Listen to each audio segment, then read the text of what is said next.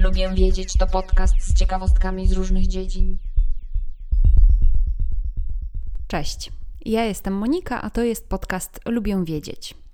Dzisiaj opowiem Wam o metodzie CRISPR, za którą przyznano tegoroczną Nagrodę Nobla w dziedzinie chemii. The Royal Swedish Academy of Sciences has today decided to award the 2020 Nobel Prize in Chemistry jointly to Emmanuel Charpentier and Jennifer Doudna for the development of a method for genome editing. Tak naprawdę już dawno miałam ochotę więcej poczytać o tej metodzie i przy okazji Wam opowiedzieć o niej, ponieważ ciągle o niej słyszę lub czytam. I do tej pory wiedziałam tylko mniej więcej, że to bardzo efektywna metoda edycji genomu, ale dokładnie na czym ona polega, nie miałam pojęcia. I ten Nobel dla Emmanuel Charpentier i Jennifer Ann Doudna zmobilizował mnie do głębszego zbadania tego tematu. Więc jeśli chcecie posłuchać, czym jest metoda CRISPR, to zapraszam do słuchania dalej. Skrót CRISPR rozwinąć należy jako Clustered Regularly Interspaced Short Palindromic Repeats. Tłumacząc na polski, to sekwencja skupionych, regularnie oddalonych, krótkich powtórzeń palindromowych. Jest to taki system obrony prostych organizmów, jak na przykład bakterie, przed egzogennymi, czyli pochodzącymi z zewnątrz elementami genetycznymi, na przykład bakteriofagami, czyli wirusami atakującymi bakterie. Ten system polega na przechowywaniu w genomie bakterii fragmentów obcego DNA, pozyskiwanego na przykład w trakcie infekcji wirusowej, aby możliwe było w przyszłości wykrycie takiej sekwencji, a następnie jej zniszczenie.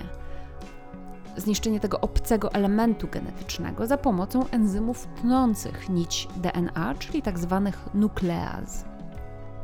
Same powtórzenia w DNA bakterii zostały odkryte dość dawno temu, bo już w 1987 roku, ale to w 2012 roku Emmanuel Charpentier i Jennifer Ann Doudna opublikowały artykuł dotyczący metody CRISPR Cas9, która według artykułu może być używana właśnie do modyfikacji DNA.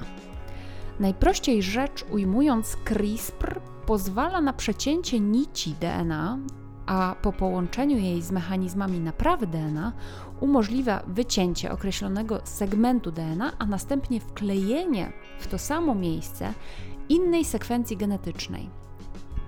Metoda CRISPR jest obecnie wykorzystywana w biotechnologii do celowego modyfikowania genomu, do edycji genów w precyzyjnie wybranych miejscach i jest to tak naprawdę kombinacja dwóch skrótów CRISPR i Cas9. CRISPR to, tak jak wspomniałam wcześniej, są to wyspecjalizowane odcinki DNA, a białko Cas9 to taki enzym, który działa jak para mikroskopijnych nożyczek, które są w stanie ciąć nici DNA. Kiedy te metody, ta metoda CRISPR-Cas używana jest w bardziej złożonych organizmach niż bakterie, pozwala to na manipulację genami, czyli tak zwaną właśnie edycję genomu. I oto do czego może być i jest używana technologia CRISPR.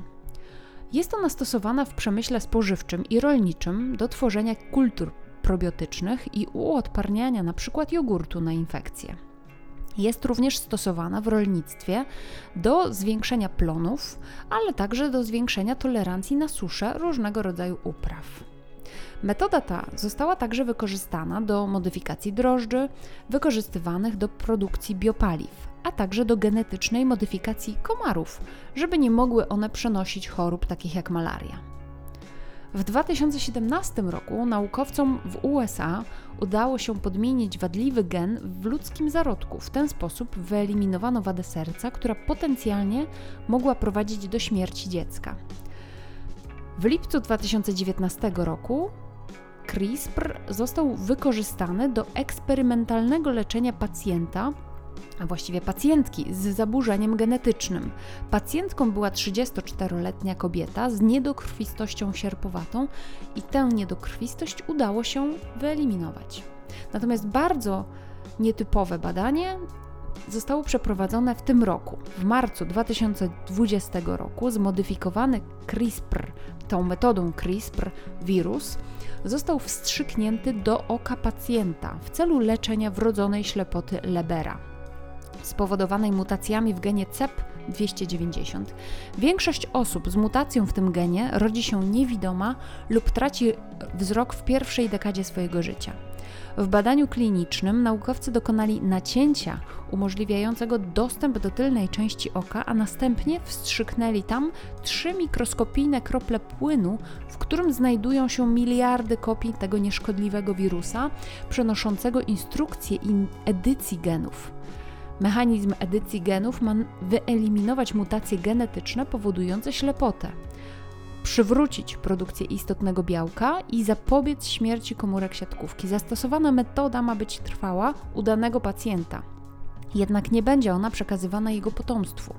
W tym badaniu klinicznym ma uczestniczyć 18 pacjentów z wrodzoną ślepotą Lebera.